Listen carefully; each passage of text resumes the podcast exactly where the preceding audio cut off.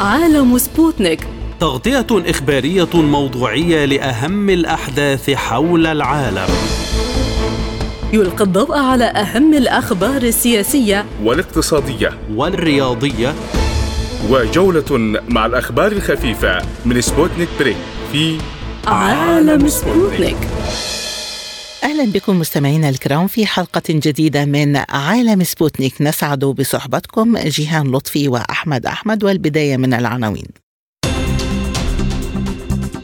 لوكاشينكو يؤكد أن الأسلحة التكتيكية المتمركزة في بلاده لن تستخدم وبولندا ترغب في نشر أسلحة نووية أمريكية على أرضها.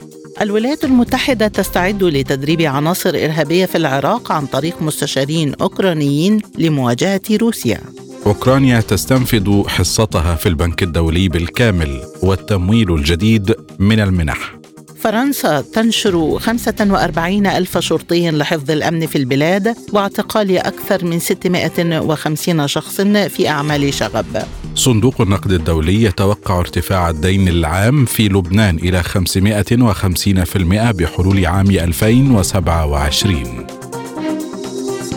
أعرب الرئيس البيلاروسي ألكسندر لوكاشينكو عن ثقته بأن الأسلحة النووية التكتيكية المتمركزة في بيلاروسيا لن تستخدم أبدا مضيفا أنه يجب أن تبقى هذه الأسلحة في البلاد. وذكر لوكاشينكو أن مبادرته ضرورية وتزيد الثقة في ألا يدخل أعداء البلاد إلى أرضه مشيرا إلى أن المعارضة البيلاروسية كانت تعتزم إغلاق محطة الطاقة النووية في أسترافيتس بعد تولي السلطة. من جهة أخرى قال رئيس الوزراء البولندي ماتيوس مورافيتسكي خلال قمة المجلس الأوروبي إن بلاده ترغب في نشر أسلحة نووية أمريكية كرد على نشر أسلحة نووية تكتيكية في بيلاروسيا. لكن المتحدث باسم مجلس الأمن القومي في البيت الأبيض جون كيربي قال إنه ليس لديه ما يشاطره بشأن دعوة بولندا لاستضافة أسلحة نووية أمريكية مبينا أن بلاده لم تجري محادثات من هذا النوع. وحول هذا الموضوع معنا من موسكو الدكتور آصف ملحم الباحث الاستراتيجي خبير الشؤون الروسية. مرحبا بك معنا دكتور آصف وبداية ما هي الرسائل من تصريحات الرئيس البيلاروسي حول عدم استخدام الأسلحة التكتيكية المتمركزة في بيلاروسيا؟ تحياتي لكم وللسادة المستمعين. سيدتي أعتقد أن هذه التصريحات تأتي ردا على تصريحات آه، يعني رئيس وزراء البولونيا الذي دعا واشنطن يوصل إلى نشر الأسلحة النووية في بولونيا. روسيا لا تريد تصعيد تريد حلا عادلا لما يجري في أوروبا الشرقية. تبحث عن أطر مشتركة للأمن في أوروبا وهذا هو جذور المشكلة، أوكرانيا ليست هي المشكلة، المشكلة في الجانب الغربي الذي يستفز روسيا باستمرار بنشر قواعده الصاروخيه في أوروبا الشرقية ويعني بنشر المخابر الأسلحة الكيميائية والبيولوجية. الأسلحة النووية التكتيكية الموجودة الآن في بيلاروسيا هي أسلحة ردع لا أكثر. يعني بالمفهوم العسكري والمفهوم السياسي عدم يعني إعطاء العدو فرصة لكي يقوم بتوسيع الحرب أو جعل الصراع مضبوط إلى حد ما. يعني هذه القضية هي عامل نفسي أكثر من كونه عامل عسكري، لأن استخدام الأسلحة النووية يعني نعلم جميعا الإقدام على هذه الخطوة لن تكون مدمرة فقط لروسيا أو الولايات المتحدة الأمريكية بس تكون مدمرة لكوكب الأرض بالكامل، وبالتالي أعتقد هذه الإشارة فقط هي أن روسيا وبيلاروسيا ومن يقف معهم لا يريدون تصعيدا يريدون حلا. ولكن للأسف الشديد الولايات المتحدة الأمريكية والحزب الغربي عموما قبل حتى العملية العسكرية الروسيه الخاصة لم يكن يريد حلا بل هو هو الذي يسعى إلى تاجيج هذه المسألة ويسعى إلى تاجيج الصراع في هذه المنطقة. وهو في النهاية من دفع روسيا إلى هذه الخطوة لأنه لا يوجد حلول أمام روسيا والدفاع عن نفسها بالنهاية. يعني لم تنتظر روسيا طويلا حتى حتى تصل القواعد العسكرية الأمريكية إلى حدودها بل ستقوم بالدفاع عن نفسها حفاظا على أمنها القومي ومعيشتها الحياة بالحديث عن هذه النقطة دكتور آصف إلى أي مدى يمكن أن يتراجع الغرب عن الاستراتيجيات التي يمكن أن تؤرق الأمن القومي للمنطقة؟ سيدتي خبرة البشرية في الصراعات للأسف الشديد مؤلمة ومحزنة ومؤسفة يعني ما دام يوجد قوة عند بعض الأطراف لن يتنازل الطرف الثاني يعني الغرب ما زال عنده الكثير من القوة وروسيا عندها الكثير من القوة. إلى أي مدى ستكفي الحكمة عند الجانب الغربي لكي يجنح إلى السلام يجنح إلى المفاوضات؟ هذا صعب صعب التنبؤ فيه في الواقع. ولكن نرجو أن لا يتطور الموضوع إلى حد بلا حرب نووي بين جميع الأطراف. ولكن الواقع يؤكد أننا للأسف يعني بنوع توسيع الصراع وكما قلت خبرة البشرية مؤسفة يعني لا تلجا الأطراف عادة إلى المفاوضات إلا بعد يعني بحر من الدماء ومقبرة واسعة من القتلى يعني. هذا للأسف الشديد هذه خبره البشرية. نرجو يعني أن آه، يجد الطرفان قليلا من الأطراف كلها تجد قليلا من الحكمة لحل هذه الأزمة. ولكن التصعيد هو سيد الموقف الآن. بولونيا تتهيأ نلاحظ الآن بيلاروسيا بدأت يعني من حقها أيضا لأن هناك أطماع ليتوانية وأطماع بولونية في أراضيها وبالتالي من حقها أن تحمي نفسها. وتذكرنا كلام السيد آه، لوكاشينكو نفسه عندما قال نريد توسيع آه، معاهدات الدفاع المشترك بين وبين روسيا آه، بحيث تكون على الشكل يعني عندما تقصف بيلاروسيا. فموسكو مستعدة للدفاع عنها وكأنها تدافع عن نفسها. إذا الموضوع ما زال ما زال صعب التنبؤ ولكن أعتقد أن التصعيد هو سيد الموقف. على الأقل في المدى القريب والمتوسط. في المقابل دكتور لماذا تريد بولندا نشر أسلحة نووية أمريكية على أرضها وماذا تستفيد من هذه الخطوة؟ سيدتي بولونيا تنطلق أعتقد أعتقد من يعني يحركها المحرك الأساسي لبولونيا هو أطماع تاريخية. يعني نحن نعلم جميعا أن بولونيا كان يعني في فترة من التاريخ كان كان هناك ما يسمى الكومنولث الليتواني البولوني في تلك المنطقة وبعض المناطق من ليتوانيا ومن ومن أوكرانيا ومن سلوفاكيا ومن ألمانيا نفسها أيضا آه، كانت جزء من الأراضي آه، من أراضي ما يسمى بولونيا العظمى. آه، وتريد تستعيد وتريد بولونيا استعادة هذه الأراضي جميعها وبالتالي ما زال عندها أطماع واشنطن هي من تدفع في الواقع بولونيا إلى هذه الخيارات إلى هذه الخيارات المميتة لبولونيا نفسها أيضا. وهذه الأطماع التاريخية يبدو أنها ما زالت يعني في أحلام القادة البولونيين. وهذه المناطق كلها بالمناسبة تسمى يعني الكريسي وسكانها من ذوي الأصول البولونية يسمون الكريسيين أيضا. والبولونيين أنفسهم يسخرون منهم يعني وبفضل السخرية والتهكم يسموهم الزابوليين ويعني المشكلة ما زالت قيد التفاعل إلى أي حد يعني بولونيا قد تقدم على الاشتباك مع روسيا أو مع بيلاروسيا فهذا أمر صعب التنبؤ فيه. ولكن يبدو أن الصورة ما زالت قيد ما زالت هو سيد الموقف. وقد نقدم فعلا على إشراك يعني بولونيا في هذه الحرب وزيارة زيلينسكي بالمناسبة إلى بولونيا. في الفترة السابقة. يعني كانت تنبئ بأن يذكرنا يذكرنا بال يذكرنا بالمعاهدة السرية التي انعقدت منذ قرن تقريبا بين بولونيا وأوكرانيا وفيها تم التنازل عن بعض الأجزاء الغربية من أوكرانيا لصالح بولونيا وهذه كانت سرا يعني خفية على الاتحاد السوفيتي نفسه. المشكلة يعني هذه الدولة المخلخلة إن صح التسمية بأوكرانيا لم تجد فترة من الاستقرار يعني هي نشوءها منذ فترة قريبة ولم تجد فترة من الاستقرار حتى تتعمق مفهوم الأمة ومفهوم الدولة في في أوكرانيا والدول ودول أوروبا الشرقية والولايات المتحدة التي تستغل هذا الظرف آه، لمحاولة تأجيل الصراع مع روسيا والانتقام من روسيا ومحاولة يعني السيطره على مواردها والسيطره على مقدراتها. أخيرا دكتور البيت الأبيض رفض التعليق على طلب بولندا استضافة أسلحة نووية كيف تقرأ هذا الموقف من البيت الأبيض؟ سيدتي آه، الولايات المتحدة الأمريكية صحيح أنها تدفع باتجاه الصراع ولكنها في نفس الوقت تفهم يعني وصول الصراع إلى حد معين وانخراط الناتو بشكل مباشر بالصراع فهذا قد يكون مدمر الولايات المتحدة الأمريكية نفسها. يعني روسيا قادرة على اغراق الولايات المتحدة الأمريكية بالدماء والتفجيرات النووية في ظرف ساعة وهذا تفهمه وتفهمه الولايات المتحدة الأمريكية جيدا. فلذلك يعني تحاول هي اللعب على حافه الهاوية ويبقى الموقف وكأن في حالة من الابتزاز والاستنزاف آه، والاستفزاز. يعني والخاسر وكأننا في لعبة شيء من المقامره، الخاسر سيكون من يفقد أعصابه اولا، يعني من يقوم بالضربة الأولى ومن يعني يفقد آه، أعصابه في هذه اللعبة الخطيرة هو سيكون الخاسر الأكبر، الولايات المتحده الامريكيه تفهم أن أي تصعيد وأن أي يعني تقديم أي سلاح من شأنه أن يكسر قواعد توازن القوة في تلك المنطقة قد قد يلاقي ردا روسيا عنيفا. يعني لن تسكت روسيا عن نشر أسلحة نووية في بولونيا على الإطلاق، الولايات المتحده الامريكيه بعيدة عن هذه المنطقة ويعني لا يوجد ما يهدد امنها القومي على الإطلاق في تلك المنطقة، وبالتالي الولايات المتحدة الامريكيه تحاول اللعب مع إن صح اللعب مع الجميع، فهي بحاجة روسيا من جهة لمواجهة الصين وهي بحاجة الصين لمواجهة روسيا وبحاجة أوروبا لمواجهة روسيا، تحاول اللعب مع الجميع ولكن إلى أي حد ستنجح هذه الألاعيب من الصعب التنبؤ فيه؟ وكما قلت المقامرة والابتزاز والإستنزاف والاستفزاز هو سيد الموقف في هذه الحرب الدائرة بأوكرانيا.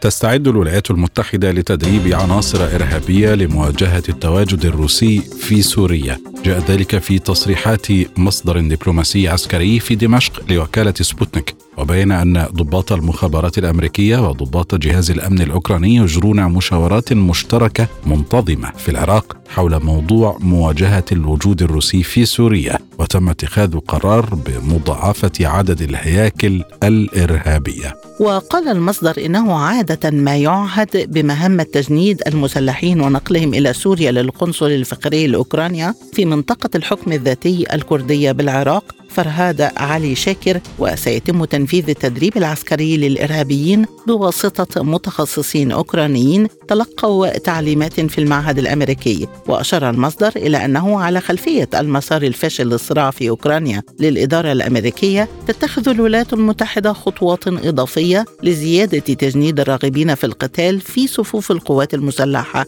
الأوكرانية. للمزيد ينضم إلينا من دمشق العميد عبد الحميد سلهب الخبير العسكري والاستراتيجي. أهلا بك سيدي. في البداية ما هي محددات العمل الأمريكي على تدريب جديد لعناصر إرهابية تستخدمهم لمواجهة روسيا في العملية العسكرية بأوكرانيا؟ حقيقة الولايات المتحدة الأمريكية دائما وأبدا ومنذ بداية الأزمة السورية عام 2011 وحقيقة عندما أطلقت كونداليزا رايس مخطط مشروع الشرق الأوسط والربيع العربي وحقيقة كان محرقة عربية لأنه, لأنه وجدنا نحن بأن آه، الولايات المخابرات المركزية الأمريكية و آه، قامت حقيقة هي بتدريب عناصر داعش. والولايات المتحدة الأمريكية نحن نتذكر في عام 2016 2017 كانت حواماتها هي التي تنقل القادة وزعماء داعش في منطقة دير الزور ومنطقة الجزيرة العربية. والولايات المتحدة الأمريكية سيد الفاضل حقيقة لا تألو جهدا عن دعم الإرهاب والإرهابيين مع عناصر داعش وجبهة النصرة وكل هذه المسميات الإرهابية في آه، الجمهورية العربية السورية. ونحن نقول بأن حقيقة الدولة السورية والشعب العربي السوري والجيش البطل العربي السوري استطاع إسقاط هذا المخطط وانتصر على الإرهاب وسحق الإرهاب وأنت تعلم بأن هناك أكثر من 365 ألف إرهابي دخلوا من البوابات سواء من البوابة التركية أو من الحدود آه، حتى الجنوبية حدود الأردن ومن كافة الجهات حقيقة. لذلك الآن اللعبه لم تنتهي سيدي الكريم. الدولة السورية والجيش العربي السوري الوطن انتصر على الإرهاب وعادت أكثر من 80% من الأراضي السورية إلى حضن الدولة السورية ولكن لا زالت الولايات المتحدة الأمريكية تسعى جاهدة وبأي شكل من الأشكال إلى تدريب وتجميع خلايا وبؤر هؤلاء الداعشيين والإرهابيين وخاصة كما تفضلت في العراق وعلى الحدود الشرقية الشمالية السوري وتدعم هؤلاء حقيقة لتأخير الدولة السورية والجهود الرامية إلى إنهاء الإرهاب وإعادة كافة الأراضي السورية وإعادة أعمار الدولة السورية. ولذلك هي أيضا أنت تعلم هناك محورين، محور روسيا الآن برزت روسيا دولة قوية وقطب جديد والصين قطب جديد. والولايات المتحدة تسعى بأي شكل من الأشكال أيضا إلى استنزاف سوى والجهود روسيا الاتحادية سواء عن طريق الحرب في أوكرانيا ودعم أوكرانيا بكل ما تريد.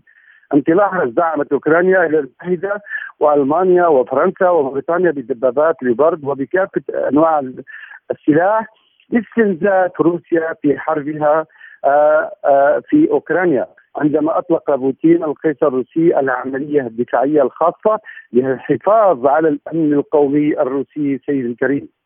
لماذا اختارت الولايات المتحدة منطقة شمال العراق حتى تكون منطلقا للعناصر التي سيتم تدريبها؟ هذا صحيح أنت تعلم داعش اين أين ظهرت داعش؟ في شمال العراق والجنوب وشمالي شرق سوريا أبو بكر البغدادي هذا الداعشي زعيم داعش أنت تعلم كيف استطاع حقيقة في عام 2016 2017 انقضاض على العراق وكانت تنظيمات داعش خطرا كبير حتى على الإنسانية.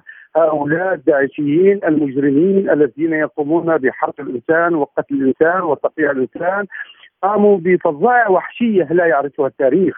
في العراق آه، في الموصل في في شمال في شمال شرق سوريا في منطقة بير الزور في الحشكي في البوكمال. فلذلك هذه المنطقة حقيقة على ما يبدو إنها تتناسب إلى حد بعيد. آه، مع مخططات الولايات المتحدة الأمريكية، انت تعلم بأن أمريكا احتلت العراق وغزت العراق 2003 وقامت الولايات المتحدة الأمريكية باضعاف العراق وقتل مليون من الشعب العراقي وخلال الغارات الجوية استخدمت كافة الأسلحة التي تحتوي على اليورانيوم المنظم.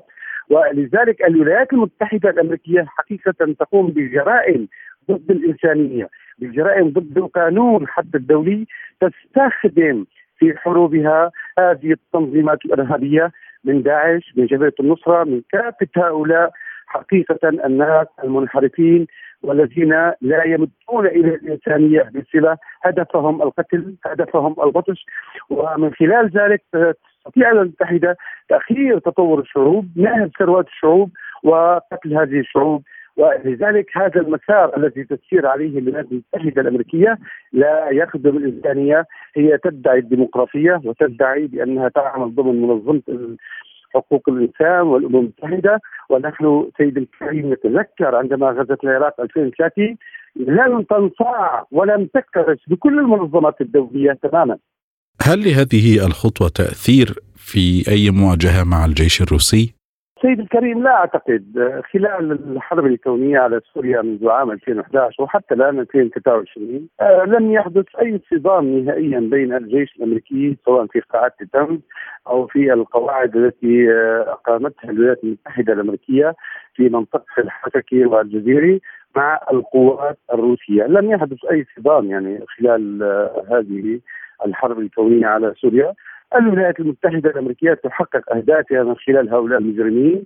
هذا القطيع الإرهابي من خلال داعش وجبهة نصرة وما آه، حقيقة تعددت التسميات والمعنى واحد. والدولة الروسية وقفت إلى جانب الدولة السورية في حربها ضد هذا الإرهاب. وحقيقة وقفت معنا بكل وقدمت كل أشكال الدعم للقضاء على الإرهاب مع الدولة السورية. طبعا زائد الحلفاء والأصدقاء و آه، وقفوا آه، سدا منيع في وجه الإرهاب. واستطعنا أن نحقق حقيقة القضاء على هذا الإرهاب وعودة أكثر من 80% من أراضي الدولة السورية إلى حضن السلطه السورية الدولة السورية.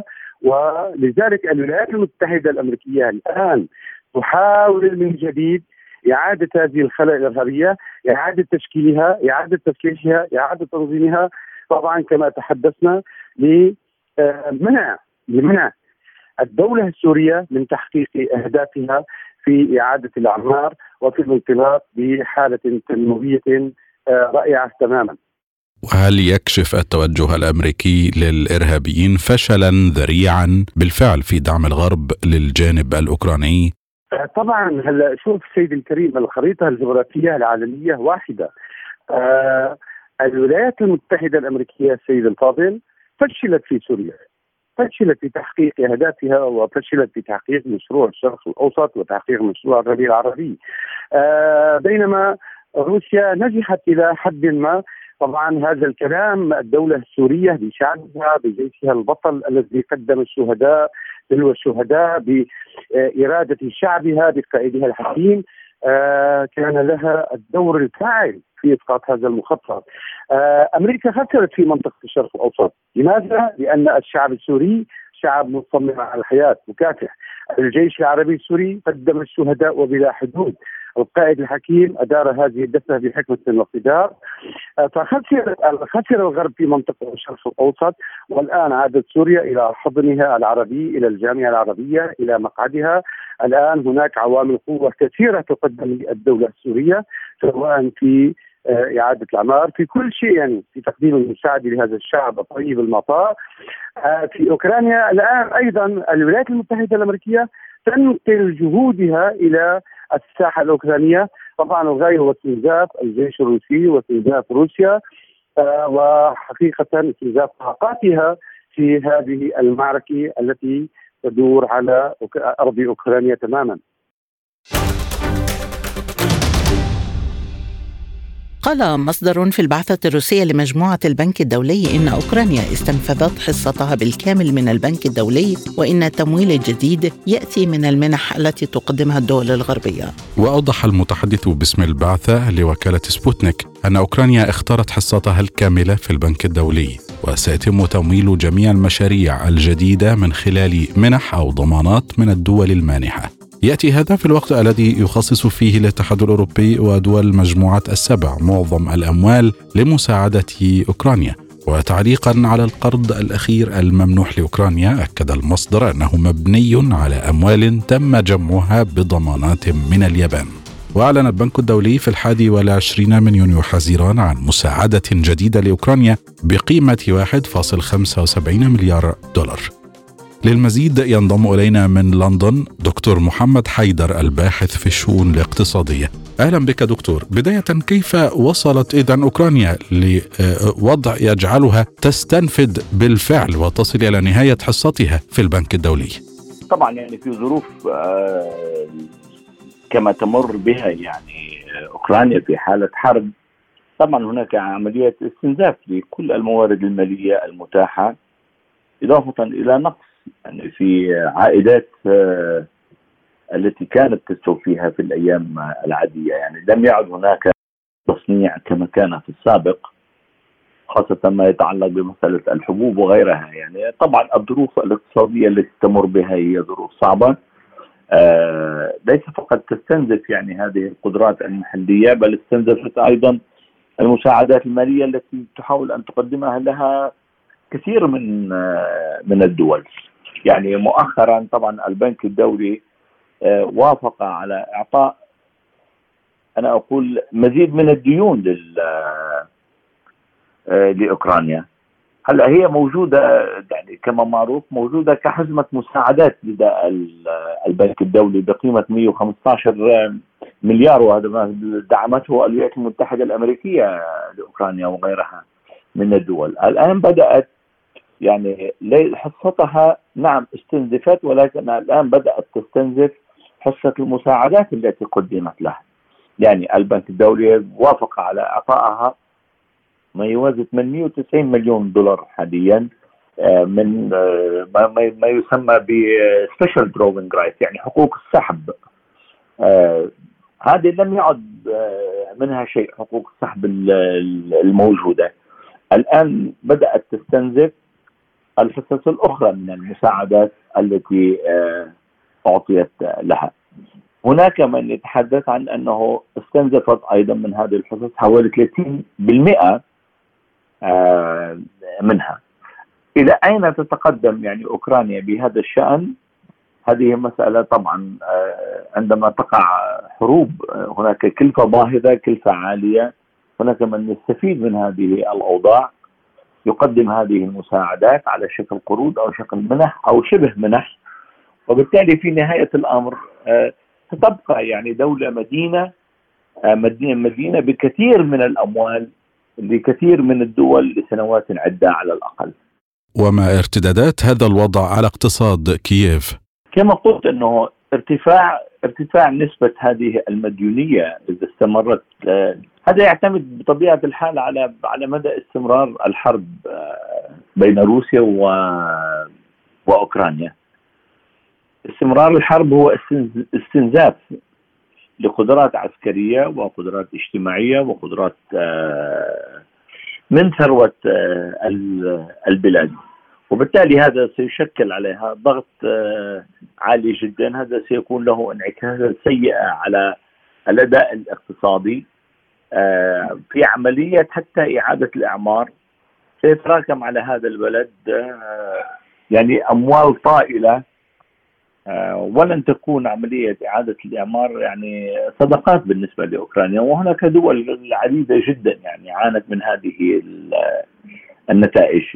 وبالتالي نعم سيتحمل الشعب الأوكراني وزر هذه الخسائر ووزر هذه الديون وعملية إعادة الإعمار. هذا أمر بدون شك. إلى أن تعود الأمور إلى ما كانت عليه من قبل وهذا طبعا سيستغرق وقت طويل لا شك فيه. تمويل أوكرانيا ياتي من منح الدول الغربية وهذا يتطلب ضمانات، فماذا تقدم أوكرانيا اذا لهذه الدول؟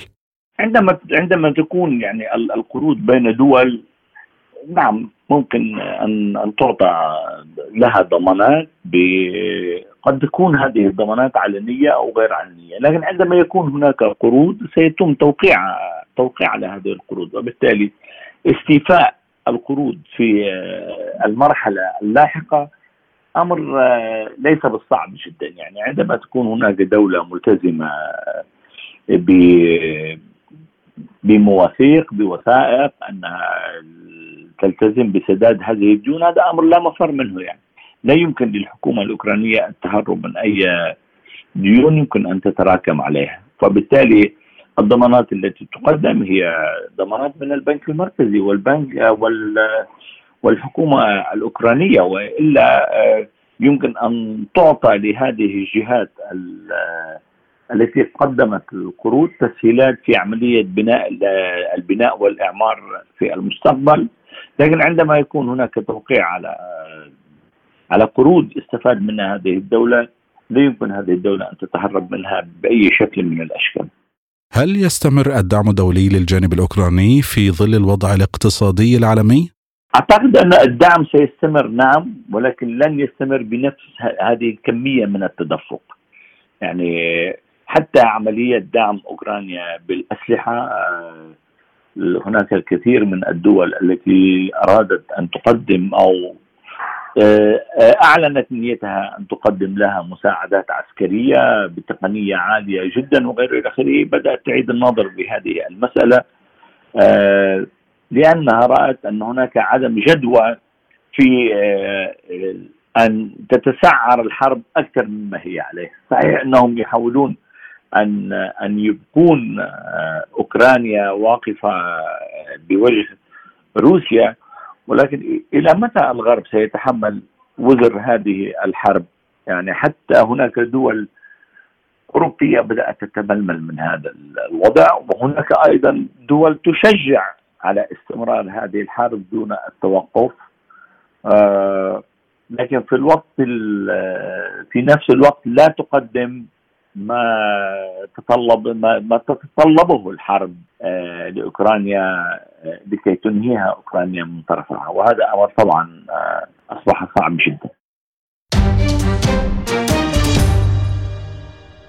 عززت الشرطة الفرنسية أعداد أفرادها على مستوى البلاد للتعامل مع أي أعمال شغب. وذكرت بيانات وزارة الداخلية أن نحو ألف شخص اعتقلوا خلال أعمال الشغب التي اندلعت الليلة الماضية بعد مقتل فتى يبلغ من العمر 17 عاما على يد الشرطة صباح الثلاثاء الماضي أثناء تفتيش على طريق نانتير والذي رفض الامتثال لمطالبهم وفقا لمسؤولي الأمن.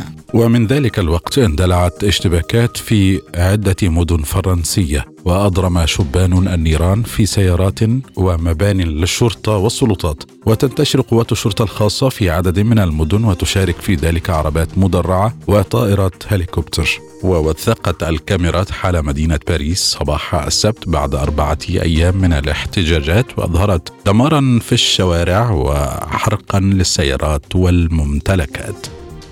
وحول هذا الموضوع معنا من باريس الكاتب والمحلل السياسي الأستاذ كامل المرعاش مرحبا بك معنا أستاذ كامل. وبداية ما هي أسباب وصول الأحداث في فرنسا إلى هذا المنعطف؟ وهل خرجت الأمور عن السيطرة؟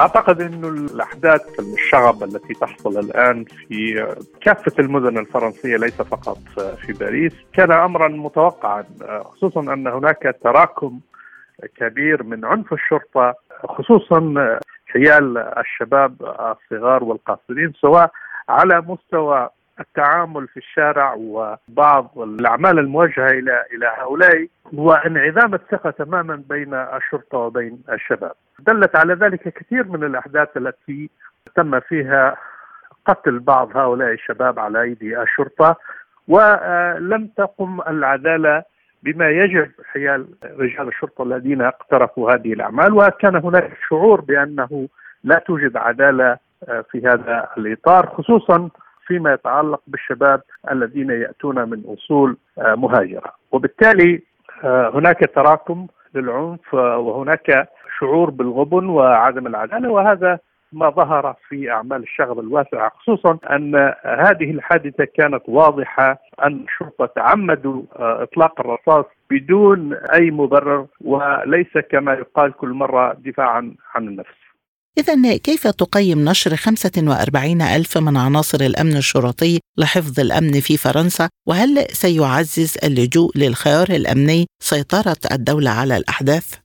لا أعتقد ذلك لأنه سبق وأن جربوا هذه المسألة في أحداث العنف والشغب 2005 وبعدها. وفي كل مرة الحكومة ترتكب نفس الخطأ وهي المعالجة الأمنية لمثل هذه الأحداث، بكل أسف هذه الأحداث تحولت إلى أعمال شغب واسعة وأعمال نهب أيضا رافقت أعمال الشغب. وهذا شيء متوقع خصوصا في الأحياء الفقيرة والمهمشة. الخيار الأمني يبقى قرار سياسي أكثر منه قرار حل لأنه الحكومة ظهرت وكانها عاجزة عن توفير الأمن، عاجزة عن القيام بما يجب أن تقوم به لحماية الممتلكات العامة والخاصة وهذا ما دفعها إلى اللجوء إلى مزيد من أعمال السيطرة ونشر أعداد كبيرة من رجال الأمن. والدرك وهناك حديث الآن عن إعلان حالة الطوارئ في بعض المدن وبعض الأحياء أو حتى في كل الأراضي الفرنسية، لكن هل هذا الحل سيجلب الأمان؟ ربما وقتيا. ولكن هذه الأحداث سوف تتكرر للأسف إذا لم تتغير نظرة الحكومة إلى معالجة الأحياء المهمشة والفقيرة وأيضا إلى تدريب الشرطة وإفهامهم أن هناك علاقة مهمة جدا وهي علاقة الثقة بين المواطن ورجل الأمن لكي تستقر الأوضاع الأمنية، أما أن يتصرف الشرطة بطريقة عجيبة وغريبة وخصوصا الآن في وقت يمكن تصوير فيه أي احتكاك بين الشرطة والأمن ويمكن أن ينتشر هذا بشكل سريع من خلال وسائل التواصل الاجتماعي فإن معركة الحكومة الأمنية تصبح خاسرة ولا تأتي بأي نتيجة. بالحديث عن هذه النقطة أستاذ كامل بعد سقوط ضحايا واعتقال المئات هل نحن أمام مواجهة بين السلطة والشعب وكيف يمكن للسلطات التعامل مع الأوضاع دون الانجرار إلى درجات عالية من التوتر قد تطيح بالحكومة؟ يعني نحن الآن أمام مشاهد حرب أهلية حقيقية لأنه بالفعل الآن المواجهة هي بين السكان المنحدرين من أصول مهاجرة وبين رجال الشرطة أو المؤسسات الأمنية الفرنسية وهذا يعطي بعد آخر لهذه الأحداث وهي تدخل فيها مسائل العنصرية تدخل فيها مسائل رفض الآخر يعني عدم تطبيق مسألة التعايش السلمي وكثير من الفرنسيين للأسف هناك نظرة عنصرية وهناك نظرة عدم قبول حتى للأجيال الثالثة والرابعة للمهاجرين و يبقى المهاجر موسوم بهذه الصفة حتى وإن كان أجداده أتوا من قبل 200 سنة إلى فرنسا. وهم من دافعوا عن فرنسا أثناء الحرب وهناك نوع من الظلم هناك نوع من الغبن والشعور به حتى للأجيال التي نشأت وولدت ونشأت وترعرعت في فرنسا تشعر بالغبن. عندما يمر بالشارع يجد نفسه عرضة لاستيقاف الشرطة وطلب هويته في حين أنه لا يرى ذلك يطبق على الفرنسيين الآخرين وحسب لونهم ولون عيونهم وسحنتهم وبالتالي هذا الشعور يتنامى يوم بعد يوم وتغذيه بعض وسائل الإعلام اليمينية المتطرفة والأحزاب أيضا اليمينية المتطرفة خطاب تطرف خطاب كراهية للأجانب. يولد هذا النوع من الشعور وهذا بطبيعة الحال بعد سنوات ينفجر ولا ينتظر إلا حادثة مثل التي حصلت في قتل الشاب القاصر نائل لتحدث فتنة وشغب ويلحق بها أعمال نهب واسعة ويجعل الحكومة ويضعها أمام محك صعب وهو ان أن تعالج المشكلة من الجذور أو تلجأ إلى الإجراءات الأمنية التي لن تزيد إلا تصعيد هذا الشغب وتصعيد هذه الأحداث آه، ليلة البارحة 900 قاصر آه، أعمارهم تقل عن 16 عاما وجدوا أنفسهم في مراكز الشرطة وماذا ستفعل فرنسا بهؤلاء القصر؟ يعني هل ستحاكمهم؟ هل ستحكم عليهم؟ القانون يقول لا والحكومة تفعل غير ذلك وهذا يزيد من وتيرة العنف ويدفع بمزيد من القاصرين إلى التظاهر وإلى حرق المحلات العامة والخاصة والنهب ولا أعتقد أن الحكومة الآن في وقت يسمح لها بأن تستخدم مزيد من العنف ضد هؤلاء لأنها ستجد نفسها أمام شيء مجهول وهو أن تنتشر هذه الأعمال. يعني أنا أتصور لو حصلت حادثة قتل أخرى على أيدي الشرطة أو الدرك لأحد هؤلاء القاصرين ستتحول المسألة إلى شغب عام قد يطيح بالحكومة ماكرون التي في الواقع لم تفعل شيء لفرنسا. زادت من حدة العنف زادت من حدة الكراهية بين أبناء الشعب الواحد. وأصبح هدفها هو ضرب هؤلاء هذه الفئات بفئات أخرى من أجل مكاسب سياسية قصيرة المدى. تحدثت حضرتك عن الهجرة والعنصرية وهناك أيضا عنصر الاقتصاد ما هي فرص عودة الهدوء للشارع في ظل وجود هذه المعضلات وأيضا في وجود التجاذبات السياسية الداخلية التي ألمحت إليها حضرتك. يعني هذا يتوقف على سياسة الحكومة. هل بالفعل ستقدم على مشاريع حقيقية تطرحها للنقاش وتستطيع أن تحتوي بها العنف نوعا ما وأن تحد حقيقة من العمليات الأمنية، أعتقد انه أعمال الشغب أو الحرق ستختفي إذا آه، لم تصعد الحكومة من قبضتها الأمنية آه، ولكن ما نراه هو العكس تماما هي تدفع بمزيد من رجال الأمن وهذا يعني مزيد من العنف ومزيد من المواجهة. وإذا لم تعطي الحكومة يعني بعض حسن النية في إطلاق سراح هؤلاء الذين اعتقلتهم والتي تصل أعمارهم إلى 13 سنة و12 سنة. والتصريحات الأخيرة لوزير العدل الذي يريد أن يسن قانون جديدا عبر مراسيم حكومية بأن آه، يطال العقاب آه، القضائي حتى عائلات هؤلاء القصر ومعاقبتهم إما بالسجن أو بالغرامة. وهذا يستهدف به عائلات آه، هؤلاء القصر. وهذه في وجهة نظري لا تؤسس على مبدأ عادل ولا على مبدأ قضائي. خطوة متسرعة من وزير العدل وأعتقد أنها ستزيد من هو عدم الثقة بين هؤلاء الشباب وبين الحكومة وستكون لها مردود سلبي جدا على هذه الأحداث وأعتقد أن الحكومة تتصرف بنوع من الغباء في مواجهة هذه أعمال الشغب. فيما يتعلق بالحكومة إلى الآن ما زالت تستخدم الحل الأمني والدفع بمزيد من رجال الشرطة وحتى هناك بعض الفرق الخاصة بمحاربة الإرهاب ومحاربة الجريمة المنظمة ودفع بها إلى المواجهة. وكأن الحكومة تقول هذه هي الأوراق الأخيرة لدي في معالجة أحداث الشغب ومعالجة موضوع اجتماعي بالأساس وليس أمني. وهذا يضعها أمام مزيد من التحديات في الأيام القادمة وأنا لست املا أن تنتهي هذه المواجهة قريبا.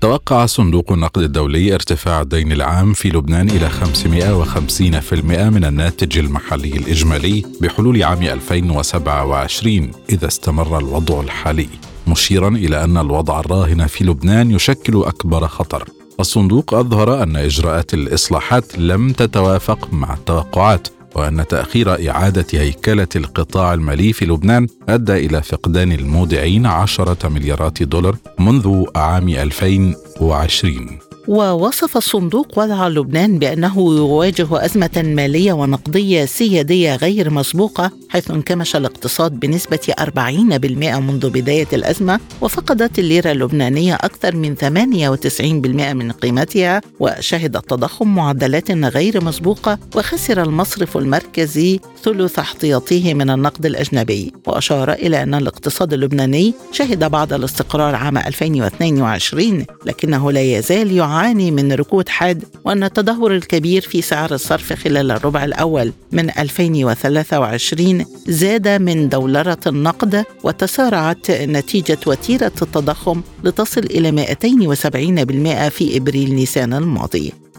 وحول هذا الجانب معنا من بيروت الدكتور بيير عزار الخبير في الشؤون الجيوسياسية والاقتصادية. مرحبا بك ضيفا عزيزا دكتور بيير عبر أثير سبوتنيك. ماذا وراء توقعات صندوق النقد الدولي بارتفاع الدين العام في لبنان 550% بحلول عام 2027 نعم بداية تحياتنا لحضرتك ولكل المستمعين وأضحى مبارك. مما لا شك فيه هذه ليست أول مرة يطرح صندوق النقد الدولي مخاوف حول الوضع العام في لبنان منذ سنوات طوال. حتى بعيد انتهاء الحرب في لبنان وبدأ دولة الرئيس الشهيد رفيق الحريري بعملية الإعمار وكان هنالك مراهنة على عملية السلام مع إسرائيل وبدأت عملية أعمار لبنان ضمن عملية تمويل غير مضمونة لأن الكل كان يعتقد بأن عملية السلام سوف تسمح بوضعية تدفقات نقدية هائلة إلى لبنان. ولكن مع بدء عملية الأعمار وتعثر عملية السلام من بعد مدريد وأوسلو هذا الأمر أدى إلى عرقلة الواقع في لبنان وبدأت عملية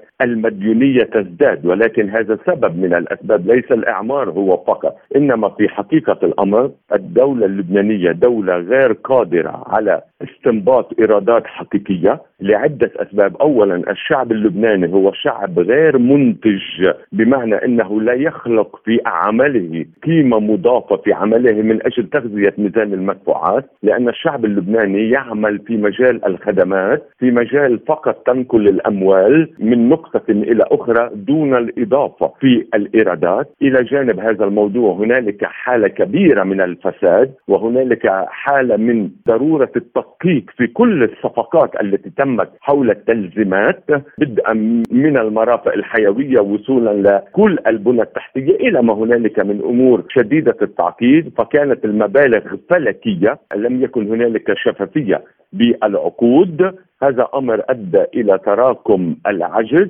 ثانيا لبنان بلد آه، آه، لديه عدد هائل من الموظفين في القطاع العام. في بلد القوى العاملة لا تتعدى المليون و ألف عامل في القطاع العام والخاص. للأسف في بلد مثل لبنان عدد سكانه لا يتجاوز الثلاثة ملايين. فيه 400 ألف موظف داخل الدولة اللبنانية يعني منذ عامين كان الحد الأدنى للأجور ما يقارب ال 500 دولار أمريكي. كان كان الموظف في لبنان يقبض أموال فلكية كل شهر. اليوم أصبح القطاع العام يتعرض لأزمة مع هذا التضخم الكبير. وبالتالي تقارير صندوق النقد لم تأتي بشكل اعتباطي إنما هذا واقع حقيقي. والإشكالية الكبيرة أنه تراكم الدين العام في لبنان نسبة إلى الناتج المحلي الكل يقول اليوم بأنه 80 مليار إلى 90 مليار. هذا أمر غير صحيح. الدين العام في لبنان يفوق ال 120 مليار لأن هنالك استحقاقات لم تسجل. يعني مقاولين مدفوعات على الدولة اللبنانية لم تدفعها. هذا أمر يجب إدخاله من أجل فهم حجم المديونية، عندما تزداد المديونية بطبيعة الحال تزداد خدمة الدين، وهنا الكارثة الكبيرة، يعني عندما تضع الدولة الموازنة عبر وزارة المالية طبعا، عندما تضع الموازنة تصبح ربما يكون بلحظة معينة فيها من الفائض الاولي، ولكن أمام الكارثة بخدمة الدين المرتفع جدا تصبح الإيرادات لا تكفي. أو بمجملها تذهب إلى خدمة الدين وبالتالي يصبح العجز يتراكم كل سنة بعد سنة وخاصة عالميتنا إنه لبنان منذ فترة طويلة لم يضع قطع حساب للموازنة للعام مثلا السابق من أجل وضع أرقام صحيحة لأن الموازنة دائما تطرح العام القادم من أجل تحديد النفقات والواردات طبعا وفقا لقوانين تصدر عن المجلس النيابي. لا يمكن طرح أي نفقة أو إيراد أو واردات إلا من خلال موافقة المجالس النيابية. وبالتالي الرقم الذي وضعه 550% نسبة إلى الناتج المحلي هذا أمر طبيعي أن يطرح في ظل الوضع الحالي في لبنان. دكتور الصندوق قال إن الوضع الراهن في لبنان يشكل أكبر خطر على البلاد إذا ما هي خطوات الصندوق لمساعدة لبنان؟ سؤال مهم هيدا. صندوق النقد الدولي لا يمكنه أن يطرح معاييره على الواقع اللبناني ولكن يعني مثلا هو يطالب التقشف بموضوع المساعدات الاجتماعية يطالب بطرح سعر صرف عائم وليس ثابت يعني عدم التثبيت العملة. واليوم للأسف الإجراءات التي تتخذ في لبنان من قبل الحكومة ومن قبل كل من هم في مركز القرار المالي والنقدي يتخذون طبعا لا أقصد النقدي بمفهوم آه، البنك المركزي، البنك المركزي هو الذي يدير اليوم هذه اللعبة من أجل تماسك الوضع، الإجراءات التي تتخذ من قبل الحكومة هي إجراءات تتخطى حتى المطالب التي يطرحها صندوق النقد يعني سواء من رفع الرسم الجمركي سواء من ولكن الإشكالية الكبيرة في الموضوع انه صندوق النقد عندما يطرح خطة إصلاحية دائما تكون نظرية تعرف هي بسياسة التثبيت والإصلاح الهيكلي هذه كلمة أكاديمية لا يمكننا تبسيطها ولكن هي في نهاية الأمر. لا يمكن لصندوق النقد يريد أن يخرج لبنان 3 مليار و500 مليون ولكن في الوقت نفسه هو يكون الدائن الأول. يعني عندما يريد لبنان أن يسدد الديون عليه أن يسدد بداية لصندوق النقل. وهذا أمر صعب جدا. لبنان يمتلك من المقدرات الذاتية بغض النظر عن حالة الفساد وعدم إنتاجية الشعب اللبناني الشعب اللبنان يمتلك قدرات يستطيع أن يتخطى أي شيء من قبل صندوق النقد. يعني حتى يمكننا أن نتخلى عن صندوق النقد الدولي. بالحديث عن هذه النقطة دكتور بيير ما هي أدوات السلطات في لبنان لحماية البلاد والاقتصاد في ظل هذه التطورات؟ لبنان يحتاج أولا إلى رجال دولة إلى أشخاص يحترمون المال العام ثانيا إلى مؤسسات الرقابة تفعيلها من أجل ضبط العقود والالتزامات والشفافية وثالثا التخفيف طبعا القطاع العام لأقصى حد لأن الكارثة في لبنان هنالك عدد هائل من الموظفين لا يعملون في لبنان يجلسون في منازلهم ويقبضون المعاش. هذا لبنان لبنان بلد الزبائنية كل طائفة لديها جماعتها داخل السلطة السياسية وهذه الكارثة. الأحزاب في لبنان تحتاج من الدولة يعتشون الكل من الفساد. الكل في لبنان يعتاش من الفساد لأن الفساد في لبنان هي ثقافة. نحن لا نفهمها بشيء سيء. إننا نفهمها من مستلزمات الحياة من مستلزمات التشاطر. يعني عندما ندفع ألف ليرة نعتبر انه نحن أصحاب شطارة، هذه هي الثقافة اللبنانية. ولكن أيضا اعلاميتنا لبنان يستطيع أن يتخطى صندوق النقد عندما يوحد اقتصاده، المشكلة في لبنان أن المناطق في لبنان لا تتعامل مع بعضها البعض في البعد الاقتصادي، إنما القرارات تصدر عن دولة مركزية واحدة وهذا أمر يؤدي إلى إضعاف شديد في عملية النمو وثانيا في عملية الإيرادات. والآن جولة حول العالم. أعلن القائم بأعمال حاكم مقاطعة خيرسون الروسية فلاديمير سالدو أن جنود مجموعة دنبر قاموا بتطهير المنطقة الواقعة على الضفة اليسرى قرب جسر أنتونوفسكي وتم الاستيلاء على المعقل والفندق الذي استقر فيه المسلحون الأوكرانيون. وكتب سالدو على تليجرام أن جنود مجموعة دنبر طهروا المنطقة. على الضفة اليسرى قرب جسر أنتونوفسكي بعد تنفيذ القوات الخاصة هجوما مفاجئا واقتربوا من جانب النهر على قوارب. أحبطت وحدات تشكيلة القوات الروسية فوستوك محاولة الجيش الأوكراني للاستطلاع بالقتال في اتجاه زابوروجيا. وفي تصريحاته رئيس مركز الإعلام في تشكيلة القوات الروسية فوستوك أوليج تشيخوف لوكالة سبوتنيك أكد أنه تم تدمير وحدة استطلاع العدو في منطقة نوفو دانيلوفكا عن طريق استطلاع جوي ونار المدفعية على اتجاه خط زابوروجيا وإحباط محاولات وحدة المشاة التابعة للجيش الأوكراني للاستطلاع بالقتال في نفس المنطقة وبعد تكبيدهم خسائر قام العدو بالانسحاب. وفي الوقت نفسه تم تدمير آليات عسكرية في منطقة مالوي توكماتشكي بواسطة مدفعية الهاون وتم تدمير مركبة الإصلاح والإجلاء المدرعة التابعة للجيش الأوكراني في منطقة شمال جيريابيانكي باستخدام صاروخ موجه مضاد للدبابات. اقتحم الجيش الإسرائيلي عدة بلدات وقرى في محافظة نابلس شمال الضفة الغربية. ولاحقت قوة عسكرية إسرائيلية فتية وأطلقت صوبهم قنابل الصوت والغاز في بلدة بيتا كما اقتحمت قريتي سالم وروجيب وانسحبت منهما في ساعات الفجر الأولى دون الإبلاغ عن اعتقالات. كانت مواجهات اندلعت إثر اقتحام القوات الإسرائيلية لقرية بورين جنوب نابلس وأطلقت خلالها الرصاص المعدني المغلف بالمطاط وقنابل الصوت والغاز المسيل للدموع على المواطنين. أعلن والي شمال دارفور نمر عبد الرحمن تشكيل قوة مسلحة للفصل بين الجيش السوداني وقوات الدعم السريع في مدينة الفاشر ودعا عبد الرحمن في كلمة له بقية المدن أن تحذو حذو ولاية شمال دارفور في المحافظة على السلم الاجتماعي في وقت الحرب مشيرا إلى الاتفاق على وقف القتال في الولاية. وقال نمر إن الوطن ينزف نتيجة هذه الحرب العبثية وهذا النزيف قد يستمر ويؤدي إلى مزيد من القتل والتهجير ما لم نتحرك بسرعة لإنقاذ الشعب السوداني والوطن. أعلنت وسائل إعلام إيرانية أن التقرير الإسرائيلي عن إحباط هجوم في قبرص من خلال اعتقال عميل إيراني ما هو إلا محاولة للتغطية على أزمة إسرائيل الداخلية.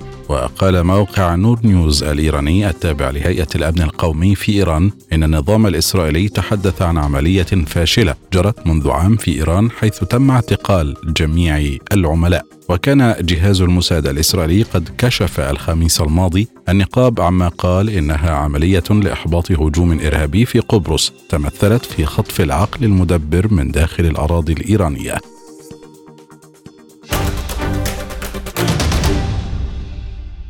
مستمرون معكم وهذه تذكرة بأهم عناوين عالم سبوتنيك. لوكاشينكو يؤكد أن الأسلحة التكتيكية المتمركزة في بلاده لن تستخدم وبولندا ترغب في نشر أسلحة نووية أمريكية على أرضها. الولايات المتحدة تستعد لتدريب عناصر إرهابية في العراق عن طريق مستشارين أوكرانيين لمواجهة روسيا.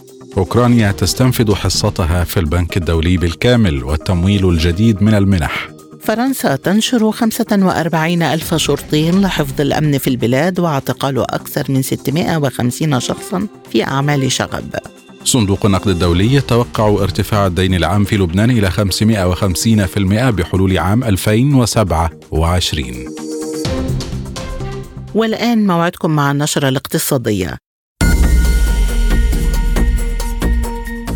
تسجل حركة القادمين إلى بيروت من مغتربين لبنانيين وسياح عرب وأجانب نشاطا لافتا في فترة الأعياد وفصل الصيف في لبنان. واعتبر رئيس اتحاد النقابات السياحية في لبنان بيير الأشقر أن القطاع السياحي معول عليه لأنه قاطرة أساسية للاقتصاد ومدخوله يتراوح بين ثلاثة مليارات وثلاثة ونصف مليار دولار. وقال الأشقر في تصريحات لسبوتنيك إن الظروف السياسية في لبنان منعت القطاع من أن يعطي مثل ما كان يعطي سابقا بين تسعة وعشرة مليارات دولارات. أنهى الذهب جلسة تعاملاته على مكاسب لكنه فشل في تحقيق مكاسب أسبوعية وشهرية وفصلية بضغط من توقعات بمزيد من رفع أسعار الفائدة الأمريكية. فيما منحت مؤشرات على تراجع التضخم للمعدن الأصفر بعضا من الدعم. وارتفع الذهب في السوق الفورية 6 من عشرة في المئة ليسجل 1919.57 دولارا للأوقية لكنه أنهى الأسبوع على تراجع بنسبة 9 من 100% وانخفضت الأسعار 2.7% على أساس شهري وبنسبة 2.9% هذا الربع متراجعة من مستويات قريبة من أعلى مستوياتها على الإطلاق عند 2072 دولارا في مايو أيار بسبب الاضطرابات المصرفية الأمريكية.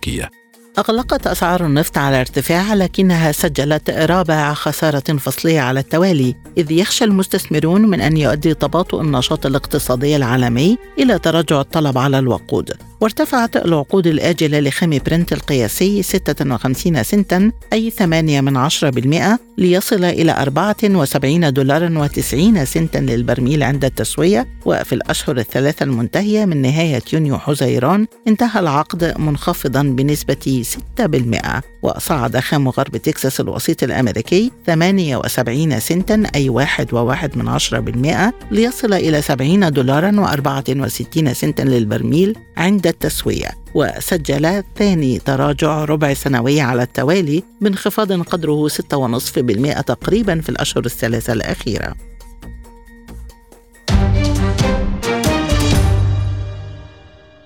والآن موعدكم مع النشرة الرياضية.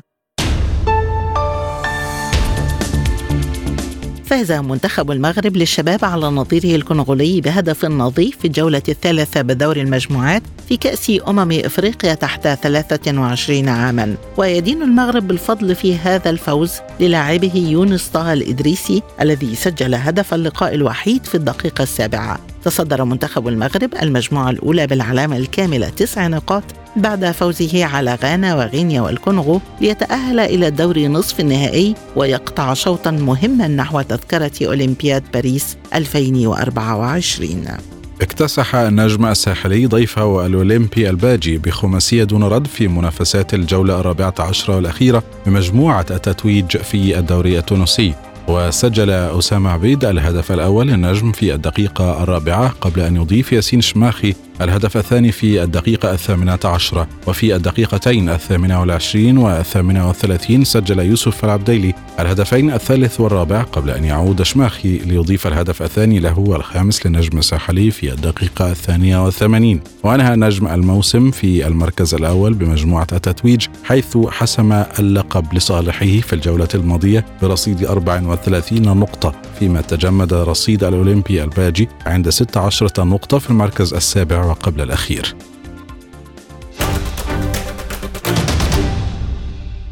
والآن موعدكم مع طائفة من الأخبار الخفيفة من سبوتنيك بريك.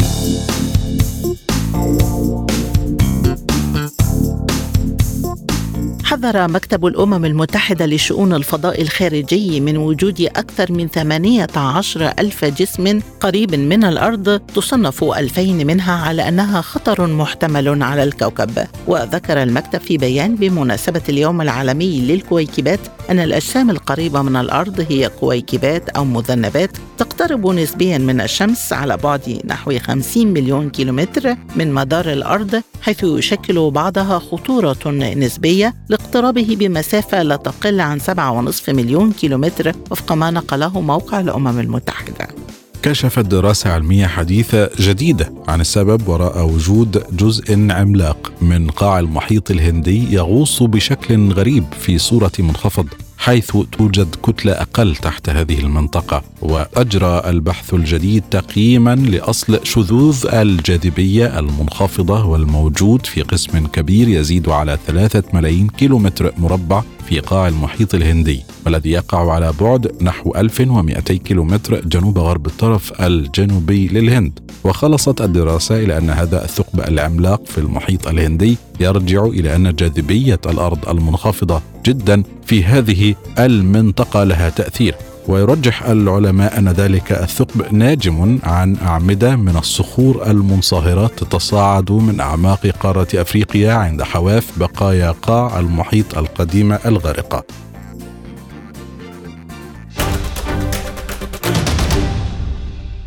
وفي الختام لا يبقى لنا سوى التذكير بأهم ملفات عالم سبوتنيك لهذا اليوم.